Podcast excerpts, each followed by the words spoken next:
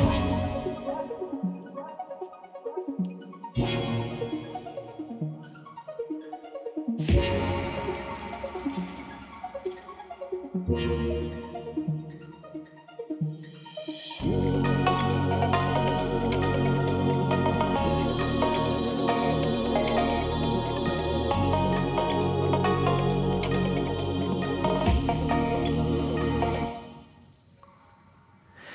Välkommen till dagens program med Hotspots. 1989 revs muren som delar Väst och Östberlin. Det blev själva symbolen för att kalla krigets dagar var över och att kommunismen som idé var bankrutt. 1992 deklarerade Francis Fukuyama i sin bok The End of History and the Last Man att nu har den liberala ideologin slutligen besegrat alla andra ideologier. Och en ny liberal världsordning trädde fram. Men efter 30 år ser vi idag en comeback för konservatismen i västvärlden. Inte minst bland unga människor söker man sig till de konservativa värdena. Därför tänker vi i de kommande programmen gå igenom vad konservatismen är för något, dess ursprung och vad vi kan tänka oss att den har för framtid i västvärlden. Till min hjälp att leda oss i dessa frågor har jag Torbjörn Aronsson, filosofie doktor i statsvetenskap och författare till flera böcker i konservativa frågor. Torbjörn arbetar som docent i kyrkohistoria vid Uppsala universitet och Skandinavisk teologisk högskola och ALT. Välkommen till dagens program. Välkommen Torbjörn Aronsson. Vi har ju haft ett program förra gången ja. kring konservatismen. Ja. Vi talade om dess historia eh, som en motreaktion mot framförallt franska revolutionen. Ja. Och lite grann vad den är för någonting. Ja. Eh, när jag tänker konservatismen så tänker jag på institutioner och institutionernas bevarande. Ja. Eh, och vikten av att de här institutionerna är pelare som bygger samhället och skapar stabila samhällen. Ja. Eh, och utifrån den kristna konservatismen så tänker Mm. jag att det finns tre pelare. Det ena är då familjen. Mm. Det andra är då kyrkan. Mm. Och det tredje är nationalstaten. Ja, man kan säga statsmakten, staten mera som, alltså så att eh, nationalstaten är, är ju ett, eh, ett fenomen som har vuxit i betydelse under, i modern tid. Just det. Eh, men, Om vi kommer tillbaka till nationalstaten, vi börjar med familjen så kan Ja. vi ta var och en av dem här. Ja. Hur ser konservatismen på, på familjen? Ja, alltså familjen är den, eh, den grundläggande så att säga, institutionen i samhället, den grundläggande sociala gemenskapen där människan så att säga, formas eh, och tar del av eh, de normer och eh, förhållningssätt som finns i ett samhälle. Och det är mamma, pappa, barn då? Ja, precis. Exakt. Och eh, så kan man säga att, att i äldre samhällen så fanns det naturligtvis storfamiljer av olika slag eh, och större hushåll där det ingick både eh, mamma, pappa, barn men också äldre, äldre generationer. Men det fanns ju ingen äldrevård på den tiden? Nej, precis. Och, och, och, eh, eh, och det var också som så att eh, familjehushållet var produktionsenheten oftast oavsett om man var bönder eller man var hantverkare så, Mm. så var eh, familj, eh, familjen var så att säga inte bara kärnfamiljen utan den var större. Och det Just fanns, det. Nu har vi det här med släkt och så vidare Just som historiskt sett har spelat stor roll också. Men, men man kan säga att den, eh, den kristna etiken, eh, där är det kärnfamiljen som, som står i centrum så att säga. Och, eh, i modern tid så kan man säga också att, att kärnfamiljen som ideal har kunnat realiseras i, Eh, i, en, i en utsträckning som kanske går längre än vad den kunnat göra tidigare i historien genom att eh, ska vi säga, släkt och, och, och klansystem av olika slag har försvagats eh, och eh, det har möjliggjort att kärnfamiljen har kunnat också fungera på ett mer självständigt sätt kanske än i tidigare samhällen. Och eh, det är någonting som eh, ska vi säga, konservativ eh, politik har bejakat och, och försvarat under 1800 och 1900 1900-talen. Just det. Och vi talade i förra programmet också om synen på barnen. Alltså Mm. vad är det ja, vad ska jag säga, de starkaste banden? Vem, vem tillhör Ja. barnen? Är det Exakt. staten eller är det Ja. familjen, föräldrarna? Exakt, så det är familjen som eh, barnen tillhör och som är en del av. Liksom, det är det sociala sammanhanget där Mm. en människa liksom får del av det hon behöver av trygghet och, och normer och, och, och gemenskap. Så att eh, det finns ingen som kan ersätta Nej. det. Utan, eh, ska säga, historiens, historiens, ja. historiens erfarenhet är att, att när totalitära regimer har tagit barnen från deras föräldrar så har konsekvenserna blivit fruktansvärda. Oerhört negativa för Eh, de barn det har handlat om, eh, de föräldrar det har handlat om och samhällena har eh, försvagats genom att man har skapat väldigt rotlösa generationer. Då. Jag var för några år sedan i Kambodja på de här killing fields. Ja. Och vad jag blev väldigt överraskad var att de sa att de som utförde morden var oftast ja. eh, unga killar, tjejer mellan 16 17 år. Ja. Man tog då dem från familjerna från landsbygden ja. och så indoktrinerade man dem och de utförde de här hemskheterna. Ja, och, exakt. Och lika kommunistiska äh, kulturrevolutionen i Kina ja. var också unga människor som utförde det här. Exakt. Man... Så totalitära strömningar av olika slag, alltså idéströmningar, politiska eh, strömningar i viss mån. Eh, kanske har funnits eh, religiösa strömningar också som har velat skilja eh, barn och ungdomar från deras föräldrar. Då Eh, för att göra dem till eh, redskap, verktyg då för andra syften. Eh, och det är ju något som är etiskt totalt förkastligt så att mm. säga ur alla aspekter. Människan är värdefull och skapad till Guds avbild och har rätt till sina föräldrar så långt det går att tillgodose så att och säga. hos föräldrar överförs ja. fostran, kunskap, värderingar Exakt. och så vidare. Man en respekterar det. En grundläggande trygghet i livet också ja. som är jätteviktigt. Och det här skapar väl också då pluralism i ett samhälle ja. därför att det finns olika familjer med olika kultur och bakgrund Exakt. och då Visst. skapas det med ett, en demokratisk grund istället för att man i skolan ska ge alla samma idé. Exakt, det skapas en dynamik av det här. Och eh, där, eh, det finns jättemycket man kan säga om det och så mm. vidare. Mm. Eh, man för vidare olika familjetraditioner. Familjen blir ett sätt att föra vidare yrken och mm. eh, värderingar i bred, bred bemärkelse också. Eh, insikter av olika slag som ger någonting tillbaka till samhället. Mm. Eh, man lär sig ta ansvar för både för varandra och för olika arbetsuppgifter i en familj som fungerar. Så att säga. Sen finns ja, naturligtvis dysfunktionella familjer. Så, så att, eh, alltså institutionerna de, de bidrar till att skapa ett, ett, ett, ett drägligt samhälle. Mm. Det betyder inte att alla enskilda familjer är liksom fullkomliga Nej. och inte att stat eller kyrka är fullkomligt. Mm. Det finns liksom inget fullkomligt samhälle. Va? Utan utgångspunkten för både konservativa men också i kristet eh, generellt socialetiskt sätt att, att förhålla sig till samhället. Det är ju att samhället är ofullkomligt. Det är eh, ännu mer ofullkomligt än de enskilda människorna. Eh, så att det här med samhällsbygge är inte något lätt. Det är något Nej. komplicerat och skört. Och det är det som är konservatismens grund, att man förstår att det är begränsat. Ja, man, inte, man gör inte så stora anspråk på att vi Nej, kan skapa exakt. ett samhälle tvåan då, så att säga, eh, kyrkan. Ja. Va, va, det är också en institution då som konservatismen ja. bygger ett harmoniskt samhällsbygge på. Ja exakt, att religiösa gemenskaper eh, har jättemycket att ge till samhället. Då. Mm. Man kan säga att historiskt sett så, så, i Europa så har kyrka och samhälle varit integrerade med varandra. Eh, och eh, där har kyrkan spelat en mängder av roller, både vad gäller vård och omsorg och, och utbildning.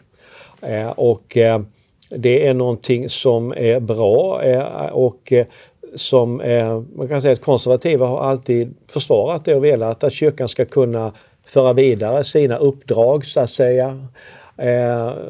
Sina teologiskt motiverade sin teologiskt motiverade verksamhet, att mm. bedriva gudstjänstliv, att undervisa, att bedriva diakoni eller missionera. Mm.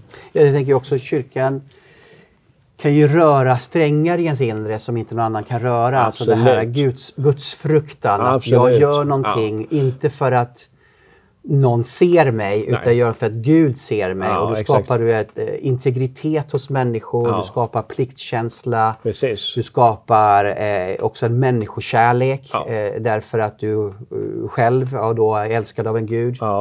Och sen är det, så, är det så också att, det, att människan är en religiös varelse. Just det. det kan man säga att, att, när, när konservatismen då uppstod, när Edmund Burke formulerade sin politiska filosofi i motsats till de radikala franska revolutionärerna, upplysningsfanatikerna ah. i den här boken Reflections on the Revolutions in France, mm.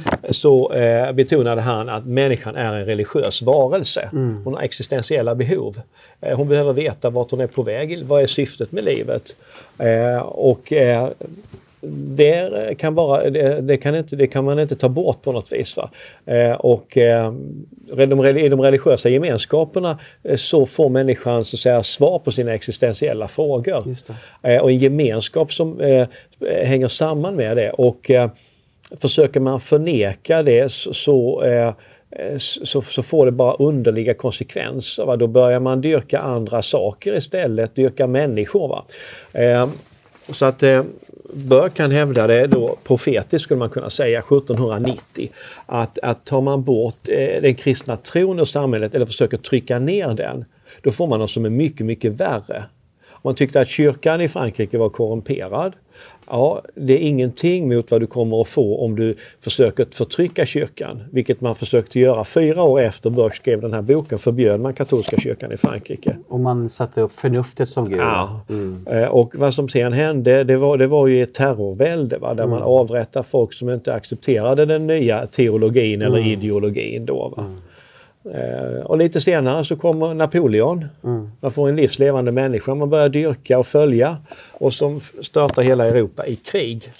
Så man kan säga att eh, för många kristna på den tiden så var det här liksom ett uttryck för antikrist, antikristande.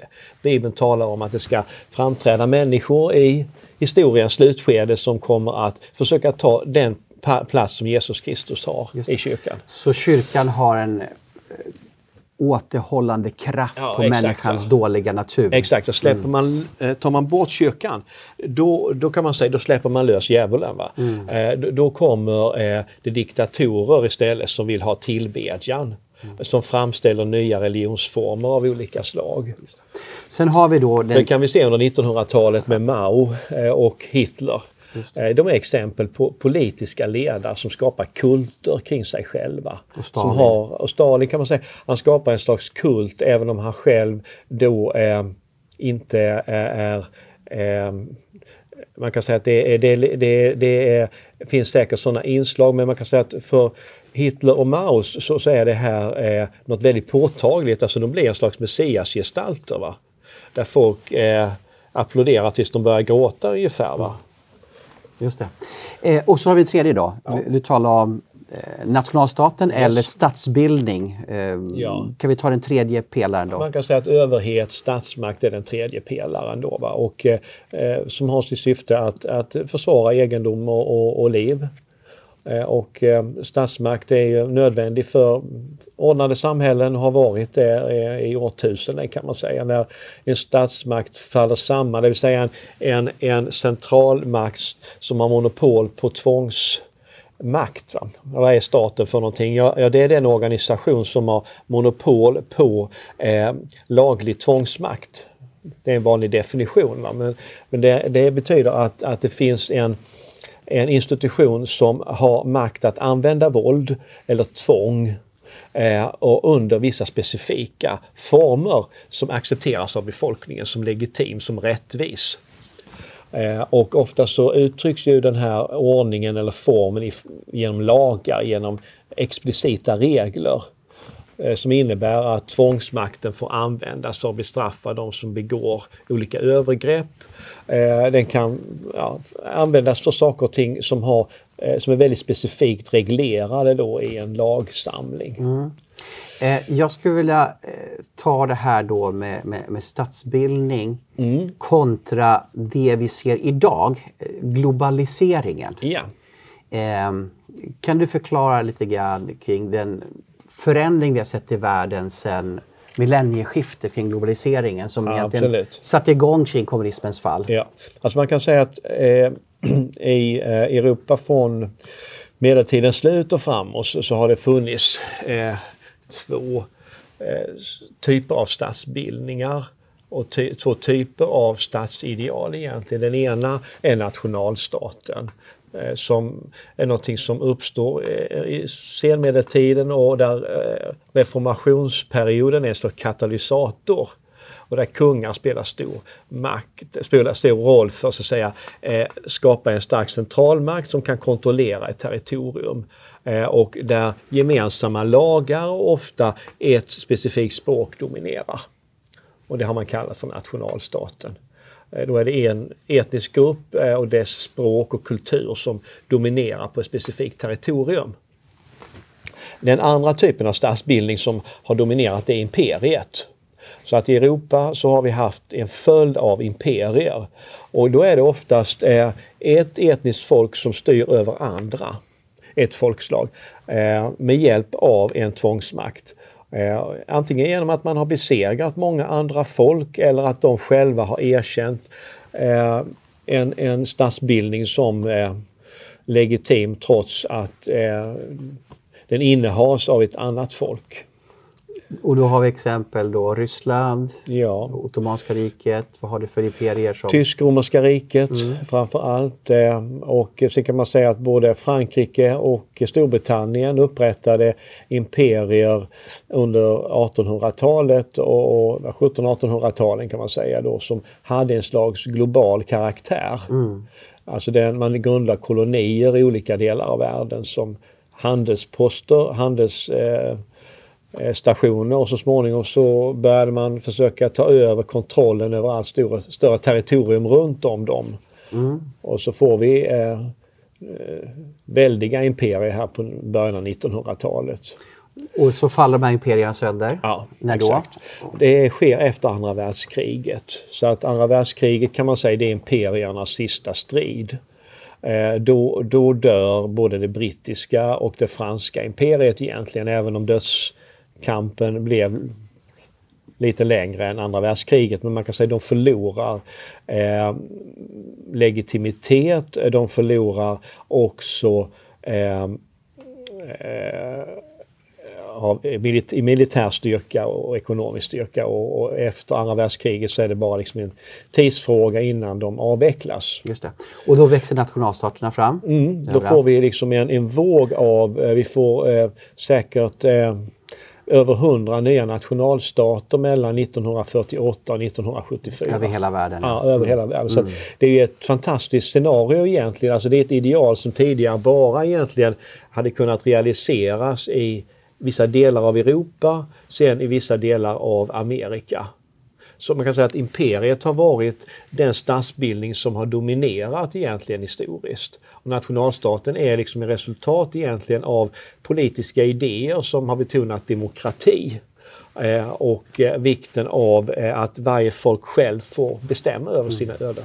Sitt eget självbestämmande. Ja, exakt. Och då kommer sen då globaliseringen. Mm. Vad är globaliseringen? Ja, eh, i slutet av 1900-talet här så, så har vi som vi, vi har nämnt då kommunismens fall. Eh, och eh, eh kommunismens fäste var ju Sovjetunionen, det var centrum för kommunismen i världen. Mm. Och, eh, eh, Sovjetunionen var centrum i ett övernationellt imperium. Först så att säga, var det ju en, en, ett ryskt imperium på ett territorium där många andra folk också bodde men historiskt sett eh, fanns rötterna i det ryska tsarriket. Så styrde eh, också eh, via marionettregimer Sovjetunionen över östra Europa. Eh, hade kontroll över andra delar av världen också. Eh, så att det var ett globalt imperium kan man säga. Men eh, det föll samman eh, på grund av att ideologin helt enkelt eh, inte höll vad den lovade. Det var ett, ett eh, dess ekonomiska och politiska system blev allt svagare och illegitimt så att säga. Och det avvecklades 1989 då. Mm. Och efter det så, kom en ny era och direkt efter kommunismens fall så, så formades Europeiska unionen. Alltså en, en slags eh, övernationell men delvis också mellanstatlig eh, politisk organisation i Europa eh, som eh, strävade då efter att eh, bygga en, en eh, delvis, nationell, eh, delvis internationell, dels, delvis supranationell statsordning eller samhällsordning i Europa. Eh, och eh, samtidigt så hade USA en president som hette George Eh, eh, Herbert, så är det George H. Bush, George Bush den äldre och en, en, eh, en politisk regim då som också förklarade att nu var tiden inne att realisera en slags global ny världsordning. Och en global världsordning som skulle då sträva efter fred och demokrati och frihandel och marknadsekonomi. Men där FN skulle bli liksom en slags övernationell ett organ för detta då. Och eh, så det här, här finns det liksom politiska ideal, eh, nya politiska konfigurationer efter kommunismens fall eh, som spelar en roll i framväxten sen av eh, starka eh, övernationella institutioner Eh, de bygger på eh, de nationalstaternas medgivande och stöd eh, men de får en allt starkare ställning.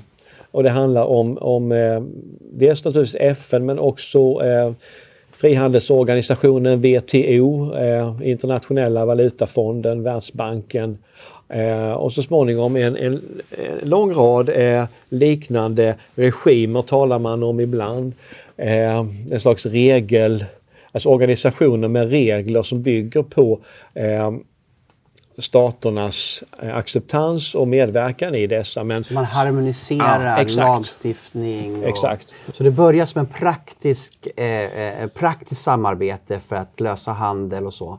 Och så går det över till ideologi, eller? Man kan säga att det finns, båda två finns hela tiden. Så att det finns liksom en, en eh, det finns en ideologisk, eller idétradition kan man säga, ideologisk strömning i USA men som finns också företräde i Västeuropa där man ser på FN som början till en slags eh, övernationell statsbildning som ska förhindra krig i världen. Det finns både bland socialister och liberaler. Och eh, eh, i USA så finns det då en, en, en, stark variant av det där USA spelar en viktig roll och sådana här idéer har vuxit i aktualitet när kommunismen har fallit. Mm.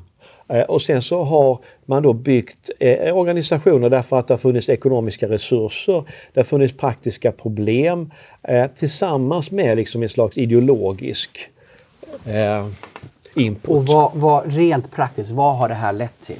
Ja, man kan säga att, att det har lett till, eh, det, det, är en teknisk utveckling också som har skett genom att vi har fått internet som mm. har skapat då helt nya kommunikationsmöjligheter. Vi har fått eh, nya media, eh, tv-media eh, med mera som eh, inte tar någon som helst hänsyn till eh, nationsgränsen eller ganska liten i alla fall. Eh, vi har fått eh, eh, eh, då genom att man har slutit både frihandelsavtal men också avtal när det gäller arbete och studier, en internationell rörlighet som vi inte haft sedan 1800-talet.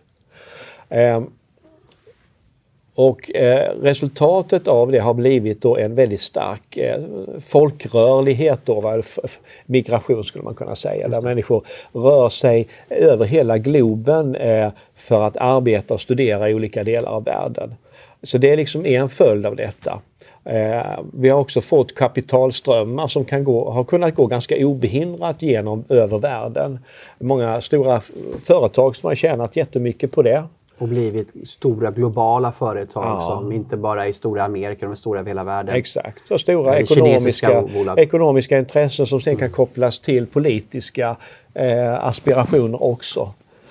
Fin, finns det en ömsesidig eh, vad säga, eh, incitament här mellan politiker och storföretag då att att man harmoniserar reglerna. Ja, jag tror det. det, finns, det finns man slutar sin politiska karriär ja. i Sverige och så hamnar man i FN, FN på ett väldigt avlönat jobb och, Exakt. och finns, företagen kan finns flytta kapital, arbetskraft. Det finns, finns jättemycket sådana saker som, som liksom har följt med globaliseringen. Ja. Sen finns det då andra faktorer som man behöver lyfta fram också eh, och eh, eh som har liksom komplicerat allting. Och den ena är att eh, från 1970-talets slut och framåt så har då religiösa och kulturella eh, motsättningar eh, börjat spela en allt större politisk roll. eh, i världen globalt men också i, i, inom enskilda länder.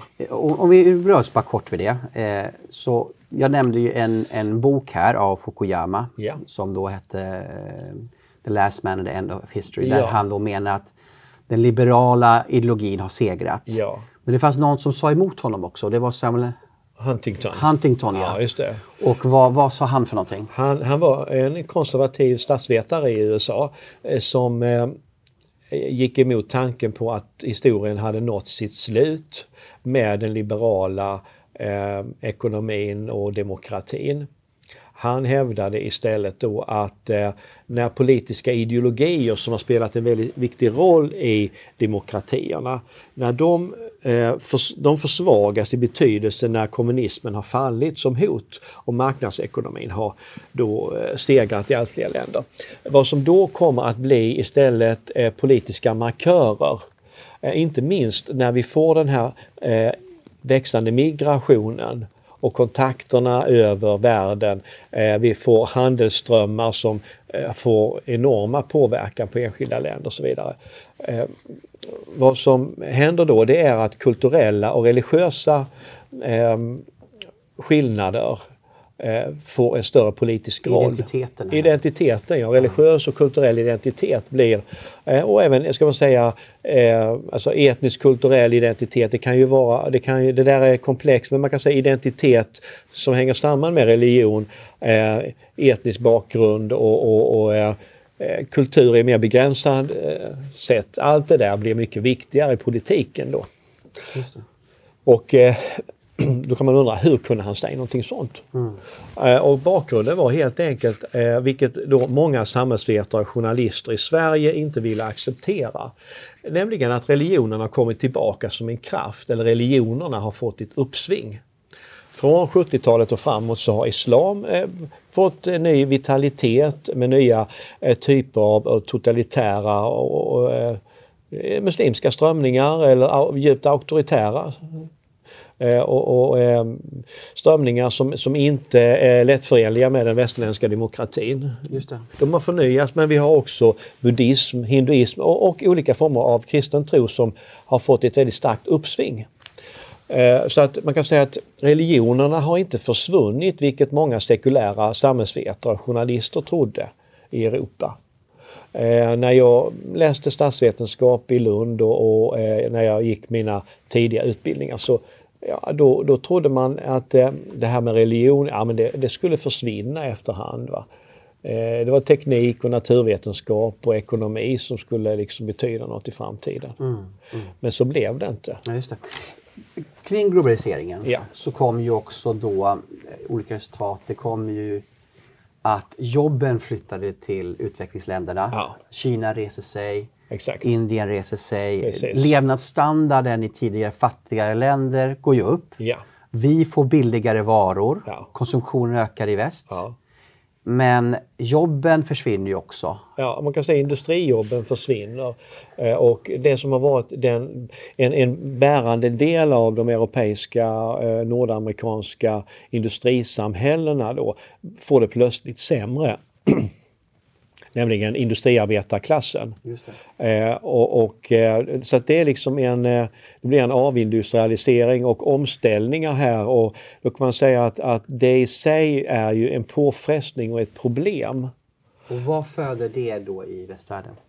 Det föder olika saker och ting. Så att, eh, men, men en sak som eh, växer här från 90-talet och framåt det är ju en vikt, en, en vilja eh, från olika grupper att försöka eh, förhindra en utveckling som, som så att säga innebär en relativ eh, nedgång i social och ekonomisk situation. Just det.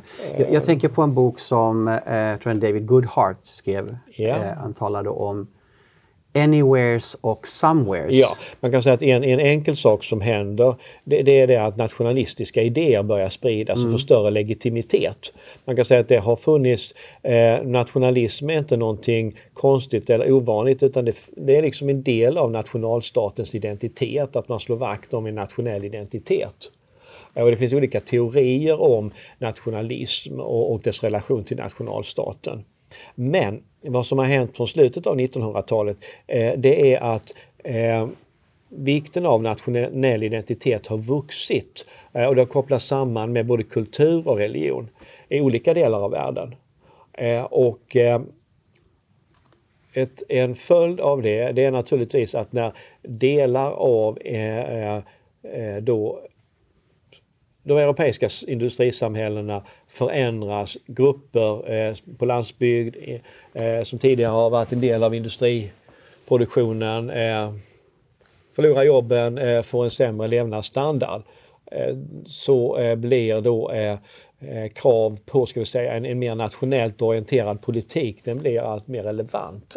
Man vill ha tullar, man vill ha barriärer som kan skydda från eh, en orättfärdig konkurrens helt enkelt eller eh, som kan förhindra att jobb bara flyttas liksom av oklara För globaliseringen skapar vinnare och förlorare. Ja, alltså vinnare mycket i tredje världen, vinnare i västvärlden mm. av de då som har bra jobb, har betalt, ja, men exakt. de gamla jobben försvinner. Så har vi förlorarklass på landsbygden, ja, industriarbetare. Exakt.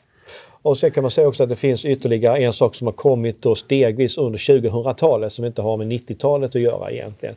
Eh, och, och, det är eh, då en ideologi som har utformats. Man kan säga att det här som, som växte fram av olika anledningar eh, genom olika typer av, av, av nya organisa internationella organisationer, eh, övergrip, övernationella eh, regel, regelverk och så vidare eh, skapa plattform också för, för ideologi. En, en, slags liberal ideologi då som kan man säga gör dygd av nödvändigheten och, och som hävdar att... Jag har läst en artikel ja. du kallar för en eh, liberal överideologi. Precis. Kan du beskriva vad den överideologin består av? Ja, alltså det är en tro på eh, att eh, med hjälp av, av globalisering och marknadsekonomi Eh, Eh, och eh, demokrati så eh, kommer vi att få eh, en eh, allt bättre levnadsvillkor helt enkelt och att globaliseringen har bara goda frukter med sig. Eh, att vi behöver samarbeta mer internationellt och att ha övernationella organisationer är något bra. Det löser problem vi inte klarar av på nationell nivå. Så det här är exempel på argumentation. Då talar man om miljön. Ja, man, man talar om allting kan man säga. Allting man talar nu i coronatider, ja. man talat om att det är bara globalt vi kan lösa Exakt, coronakrisen. Ja. Man säger precis, alltså det, är precis, det är precis som en slags eh, Pandoras ask. Va? Ungefär som att man under vissa Alltså i liberal tradition så finns det vissa avarter, det finns eh, vissa svagheter som gång på gång upprepas. Så det är det att man, man, man säger att, att det finns vissa mekanismer. Mm. Så går vi bara in på dem, ja då löser sig allting. Just det. Så att under viss tid som man sagt att marknaden... utopiska tanken vi Exakt. Talar om. Ja. Man tänker sig att, att om marknaden, om, om vi river alla, all statlig kontroll av ekonomin, då får vi liksom Schlaraffenland, va? då får vi överflöd. Allting mm. ordnar sig, den osynliga handen fixar det. Marknaden löser allt. Eh, ibland så säger man vetenskapen löser allting. Eh, ibland säger man demokratin löser allting. Eh, nu säger man globaliseringen löser allting. Då behöver man inte argumentera för något praktiskt konkret. Va? Utan man bara säger det så tror man att det... Men jag tänkte då om, om vi nu tror att det här de här överstatliga institutionerna ja. där olika länder... Vad jag försöker ja. säga här det, det, är att det finns liksom en, en, över, eh, övertro. en, en övertro, en, en, en, optimism som inte har sin eh, basis i, i fakta eller etik. Eh, i en eh, reflekterad syn på både människa och samhälle. Man kan säga att det är en teori egentligen? Då. Det är en teori och det är en teori som, som är, bygger på en övertro på att allt ska gå bra. För det, det man hör hela tiden i media ja. är ju att vi ska lösa det och, ja. och i de här olika institutionerna. Exakt. Men, och det finns väl saker och ting som vi, som vi behöver samarbeta över landsgränser. Det är alltid så. Ja. Ja. Jag tänker det är skillnad på internationalism och globalism. Ja, exakt. Kan du förklara vad skillnaden är? Man kan säga att internation, inter, det betyder ju eh, eh, över eh, eller mellannationellt ska man säga. Alltså det är Samarbete mellan nationer? Ja, mellan olika stater. Som fortfarande har suveränitet. Eh, exakt. Så att eh, alternativet som jag sagt här tidigare till en nationalstat det är ett imperium. Eh, så att vad man aldrig kommer ifrån när man talar om något som är övernationellt eh, det är att eh, det är ett imperium man talar om då. Va? Det är att man skapar en statsbildning som rymmer många olika folkslag och eh, eh kanske styrelseformer på nationell och lokal nivå. Och resultatet av en sån statsbildning det blir att alltid att ett visst folk styr, Dominerar. dominerar va? Det blir ett brittiskt eller franskt eller amerikanskt eller, Eller ryskt eller, eller kinesiskt imperium. Ja. Ja, Eller- kan visst. eller politikerklass. Ja, eller religiös eh, gruppering som styr. Eller, så att det på något vis, eh, nationalstaten, vad den för med sig det är att, att makt kan spridas och decentraliseras. Eh, och det är bra därför att det håller tillbaka de här destruktiva krafterna då. Va? Mm. Viljan att hitta en, en mänsklig messias som ska lösa allting eller Jag, jag, tänk, jag tänker så att ju, kontrollsamhälle. ju som- högre upp, alltså ju högre upp du flyttar makten ju färre är det som bestämmer också. Exakt. Så att, så att du centraliserar makten Ja. inte bara nu på nationell nivå utan internationell nivå. Precis. Och, och jag tänker också på eh, oss som kristna, vi har en eskatologisk syn Ja. Eh, på den yttersta tiden Precis. där det då ska bli maktkoncentration Ja. kring då en antikristfigur. Ja, kommer att. Och det där är inte någon utopi ut- utan det här är något som har upprepats gång på gång i historien. Alltså Hitler var en sån person som ville skapa ett globalt imperium i princip. Eh, eh, Napoleon. Sovjet- exakt, och Sovjetunionen i hög grad också. Så att det här är ju inte något som är gripet ur luften va, utan det här är tendenser som, eh, som gång på gång ger sig till känna när en stat blir allt för mäktig. Så att man kan säga att den konservativa synen på internationella relationer eh, på eh, globala relationer, det är maktbalans. Det är många olika maktcentra som balanserar varandra. Det, då begränsar man eh, faran för att en blir för stor och stark och börjar förtrycka de andra. Just, just. Så man kan säga i Sverige så är ju ett exempel på den här övertron på internationellt samarbete att man 2008 började, man, gjorde det, man började ju långt tidigare i och för sig, men, men alltså under 2000-talet och framförallt från 2008 här eh, och en period framåt demontera det svenska försvaret. Va? Fullständigt. För att man trodde... Ja, världens fred har kommit här, va? den eviga freden har anlänt. Och vilket är fullständigt eh, galet. Alltså, 2008 så beslutar Ryssland sig för att återupprusta, satsa miljarder. Mm. Samtidigt att, som vi nedrustade. Exakt, Ja. samtidigt som vi rustar ner, ja, då börjar de planera för Iskander-robotar i Kaliningrad och Mm. eh, eh, nya vapen och så vidare för att rusta upp den ryska krigsmakten. Mm. Så att det här är liksom ett exempel då på den liberala eh, galenskapen. Va? Att man har en överoptimistisk tro på framtiden, att allt ska bli bra. Det blir inte det. Mm. Vi har ju då en liberal eh, överideologi som du säger, Ja. och tro på marknadskrafterna och så vidare. Ja. Internationellt arbete. Precis. De människor som driver det här, de människor som sitter och bestämmer. Ja. Eh, man får ju också intrycket av att de är inte konservativa i sin ideologi heller utan är ganska liberala i sin syn på familjen, Ja, sexualiteten. Precis. Man, man har, eh, jag ska säga det också att när det gäller synen på marknaden då så är, kan man säga så här att på ett plan så är marknadsekonomin eh, en, en, en konservativ uppfinning skulle man säga. Därför att den bygger på det här med att, att familjen, eh, eh, det här eh, lokala företagandet, spridningen av eh, risker, av initiativtagande decentraliseras att många får möjlighet att starta företag, ta ansvar för sin ekonomi och så vidare. Så att, alltså man kan säga att konservatism och marknadsekonomi hänger ihop skulle jag vilja säga. Eh, marknadsekonomi är inte någon påhitt liksom, utan det är en historiskt fenomen som fungerar. Men problemet är när man försöker lyfta upp den och, och göra den till en slags religion så att säga. Mm. Eh, och det, och man kan ju säga att internationellt samarbete, ja det kan vara bra när det är konkret och där man kan följa upp det och se vad det blir av det. Men, men det finns ingenting som säger att någonting blir bättre för att man flyttar makten uppåt utan snarare så är det ju som du säger, flyttar man makten uppåt så får man svårare att hålla människor ansvariga. Just det.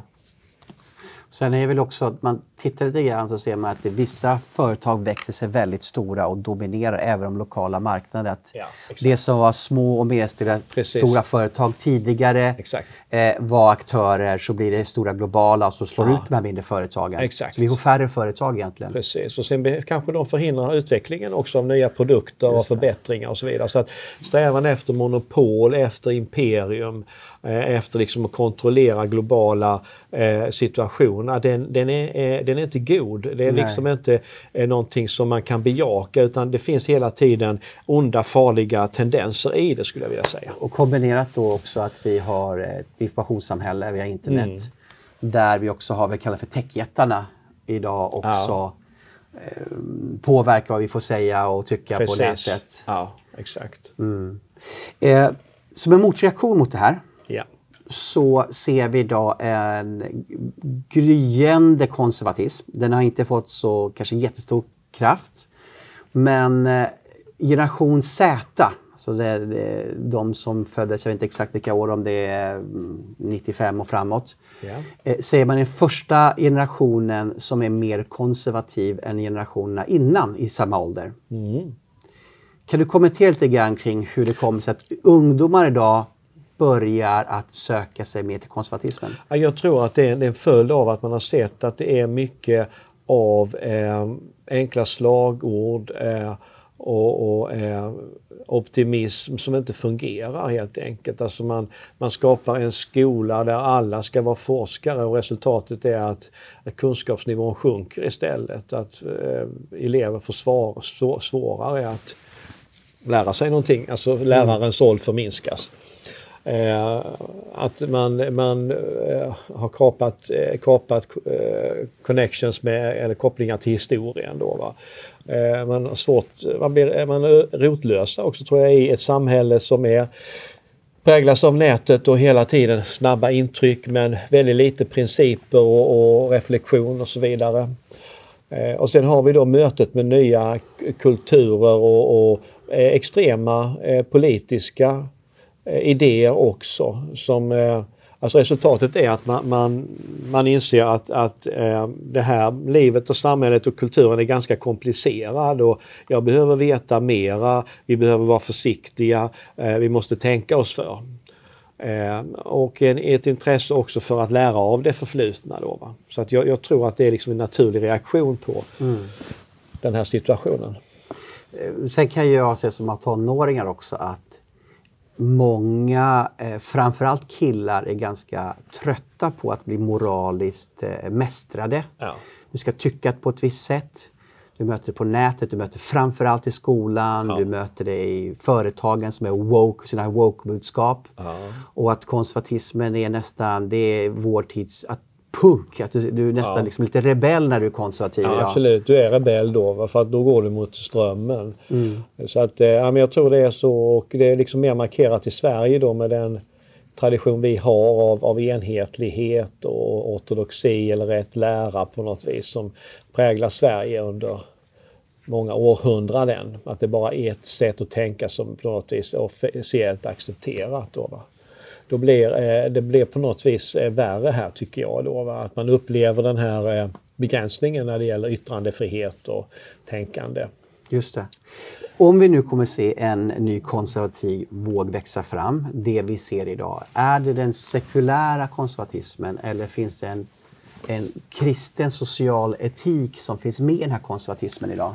Ja, jag tror att det, jag tror att det finns både och så att säga. Och, eh, man kan säga att ett, eh, jag tror att de här sakerna de går in i varandra så att säga. Att eh, Sverige har en lång kristen tradition men man kan säga att under de sista 30-40 åren så har liksom kopplingarna till kristen tro i offentligheten till olika kyrkor, både Svenska kyrkan och frikyrkan, försvagats i det uppväxande släktet. Det är färre som har en kristendomsundervisning som eh, ser på sig själva, förstår sig själva som kristna.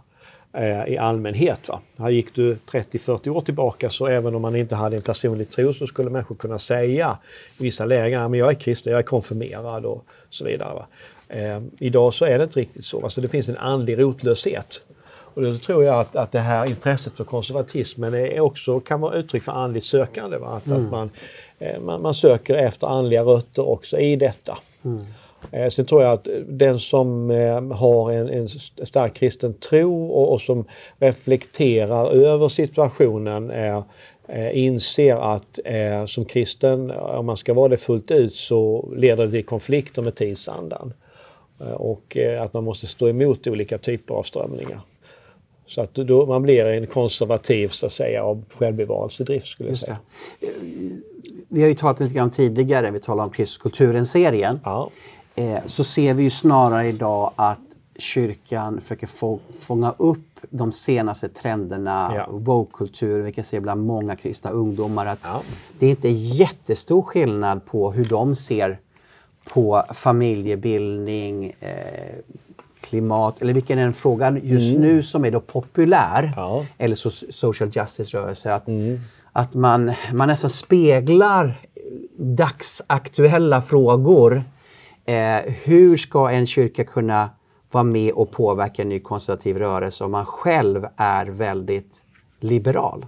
Ja, precis. Alltså det kan man ju inte göra då, utan då, då blir man själv liksom eh, en del av det sista skriket i tidsandan. Då, va? Och eh, resultatet av det, ja, det är att man blir fånge också. Man, man blir inte relevant helt enkelt. Nej.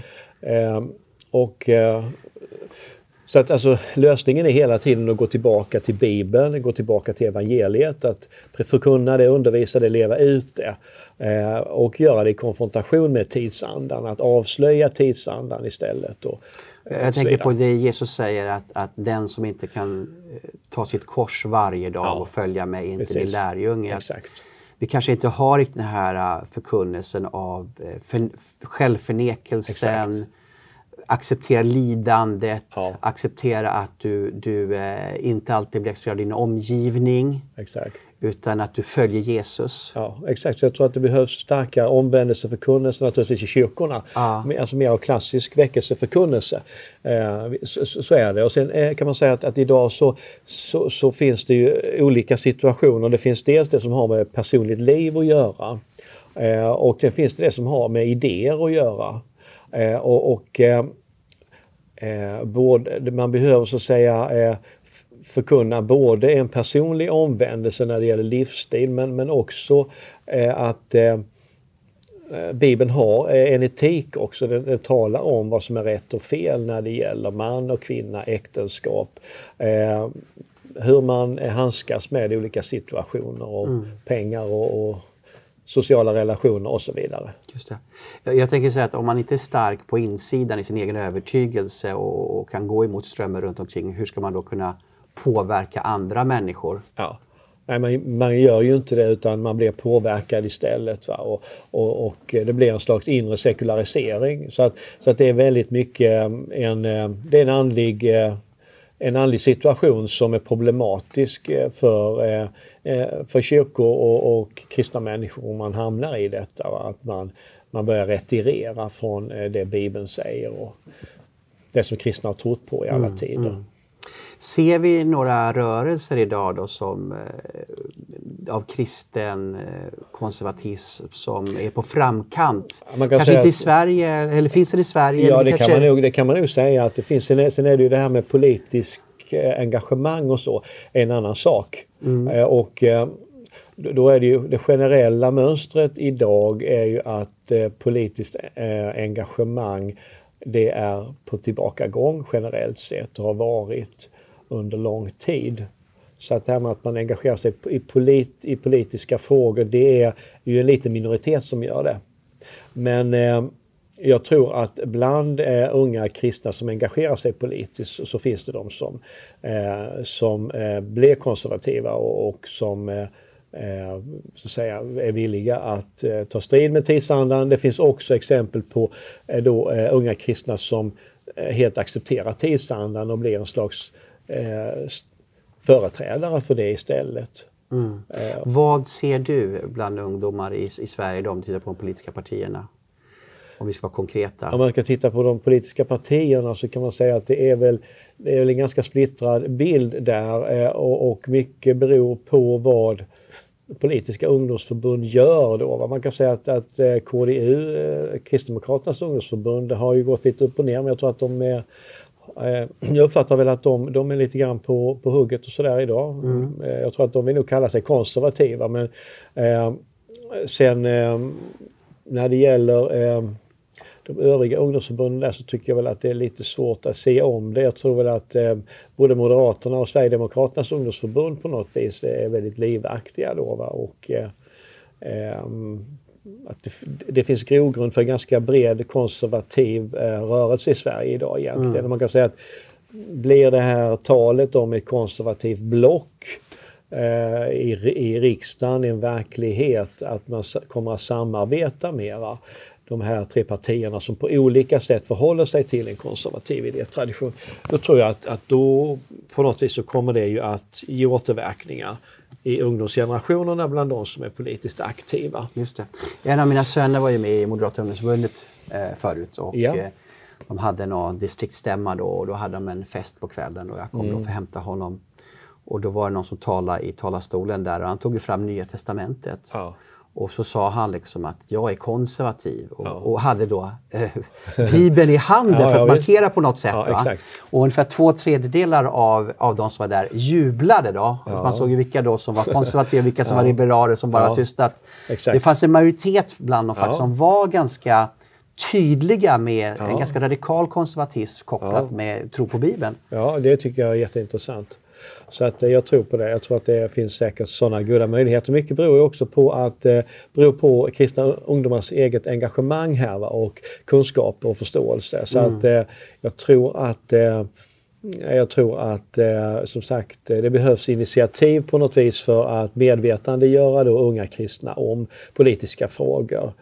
Eh, framförallt att inte köpa de väldigt enkla slagord som används i media då utan att gå djupare. Mm. Det tror jag är och sen är det ett par ungdomar också som har bildat som heter Konservativa förbundet. Ja. Eh, jag känner inte så jättemycket väl till dem. Men... Nej, det är väl en studentorganisation. studentorganisation. Ja, mm. precis. Jag tror att de har fått eh, mycket medlemmar på kort tid och så vidare. Så det är ett intressant tecken i tiden detta att studenter vill, eh, är intresserade av konservativa frågor. Just det, just det. Så att jag tror att det finns, alltså det finns olika faktorer som gör på något vis att eh, en, det är tid för en konservativ politisk rörelse i bred bemärkelse i Sverige. Mm. Eh, och eh, man kan säga att, att, både Moderaterna och Kristdemokraterna, nu kommer vi in på dagspolitik här, mm. men de har ju båda under Alliansens tid varit starkt präglade av ett liberalt paradigm. Eh, alla har blivit liberaler. Men eh, idag så är ju alliansen ett minne blott. Eh, och eh, man kan säga att de idéer som var vägledande eh, hos alliansen på vissa områden är diskrediterade idag. Och jag tror att, följden av det blir på något vis att, att konservativa idéer kommer till heders här och att vad ser vi av konservativa rörelser i, i den anglosaxiska världen? I, I Storbritannien, USA, och ser vi liknande rörelser också i Tyskland? Ja, jag tror det. Det finns, alltså, man kan säga att den här nationalistiska vågen då, den har ju en konservativ gren och sen har den en mängd av andra grenar också. Då, va? Eh, så att jag tror den här allmänna eh, viljan att slå vakt om nationell självständighet och identitet, där finns det ju oftast kristna konservativa grupper. Eh, det gör det absolut. Och sen finns det ju andra grupper också. Så att Eh, så att den här, alltså, vi säger det här motståndet mot eh, övernationella globala organisationer, globalismen och så vidare. Den har ju provocerat fram breda eh, rörelser som, som vill ha mer av nationell självständighet, försvara nationell identitet. Och där finns det eh, olika typer av nationalistiska strömningar eh, och eh, som sagt, eh, jag tror att inom det spektrat där så, så är Eh, Eh, konservativa förhållningssätt eh, eh, kan passa in där så att säga. Och man kan säga att eh, då eh, kristna som kanske varit påverkade av liberala idéer men inser att nej, de håller faktiskt inte. Och, och i, den här, i nya konflikter så behöver man snarare anknyta till en konservativ tradition. Just det. Så man kan ju säga att vi kristna som är konservativa, vill ja. vara konservativa, har en väldigt stor möjlighet just ja, nu. Exakt. Och att man egentligen då kanske bör vara med och påverka ja. istället för att stå exakt. i sidan om och komma för sent när redan har inriktningar ja. redan klara. Och, exakt. Just det. Så man kan säga att kristna utbildningsinitiativ som så att säga, bidrar till att förnya eh, kultur och tänkande är väldigt viktiga. Mm. Så jag tror att fristående utbildningsinstitutioner är jätteviktiga här eh, för att eh, för att stimulera idéer som är, främjar konst, politisk konservatism. Då. Att mycket av de statliga institutionerna idag de är väldigt ideologiskt strömlinjeformade. Och ska man få en framväxt av, av eh, idéer som går åt ett annat håll, då behövs det institutioner som kan fostra fram och bidra med detta så att säga. Och, och lansera tänk, rent konkret, vad tänker ja, Fria universitet, fria gymnasieskolor, fria skolor.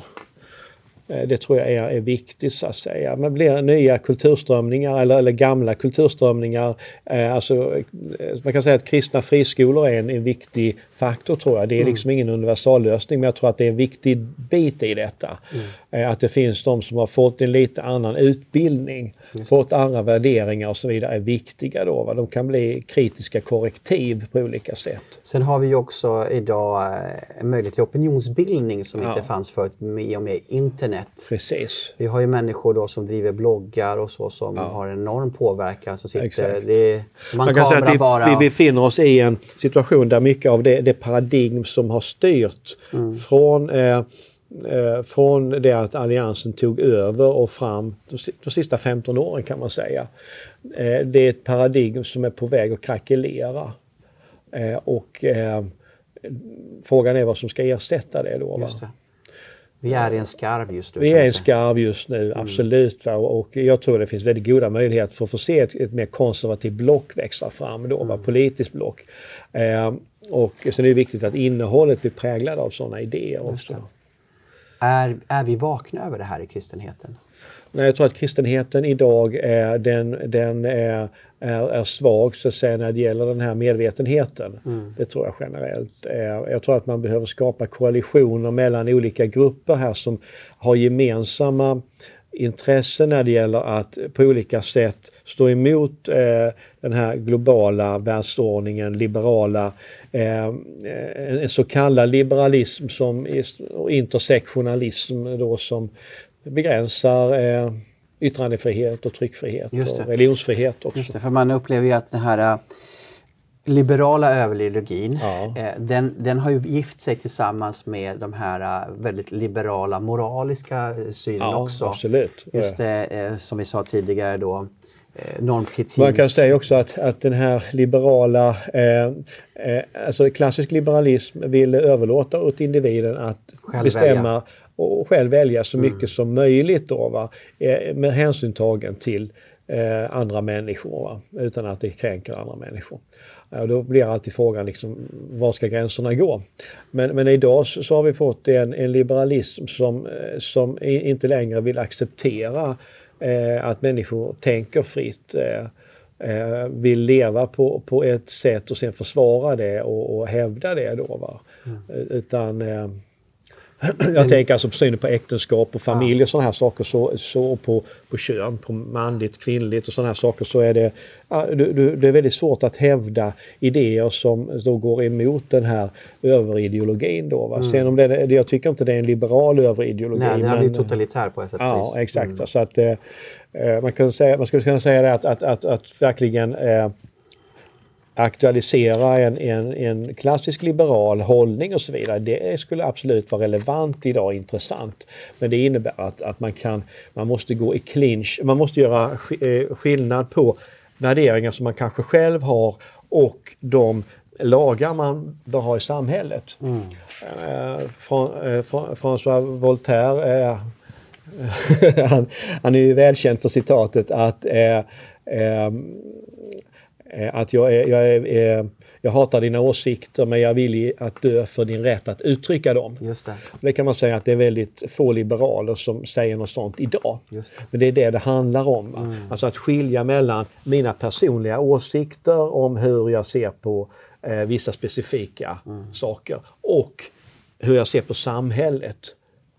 Eh, så att en klassisk liberalism som säger att, att vi måste försvara formellt rätten att uttrycka precis mm. vad man vill. Eh, så länge det inte handlar om att uppmuntra till, att, eh, till, till, våld ja. mot andra människor mm. eller tillgrepp på andra människors egendom. I så fall så övrigt. Jättebra. Tack så mycket Torbjörn. Det var väldigt intressant att tala om konservatismen och vi kommer fortsätta den här serien längre fram. Tack att du har lyssnat och nästa vecka är vi tillbaka och fortsätter och tala om konservatismen. Tack så mycket!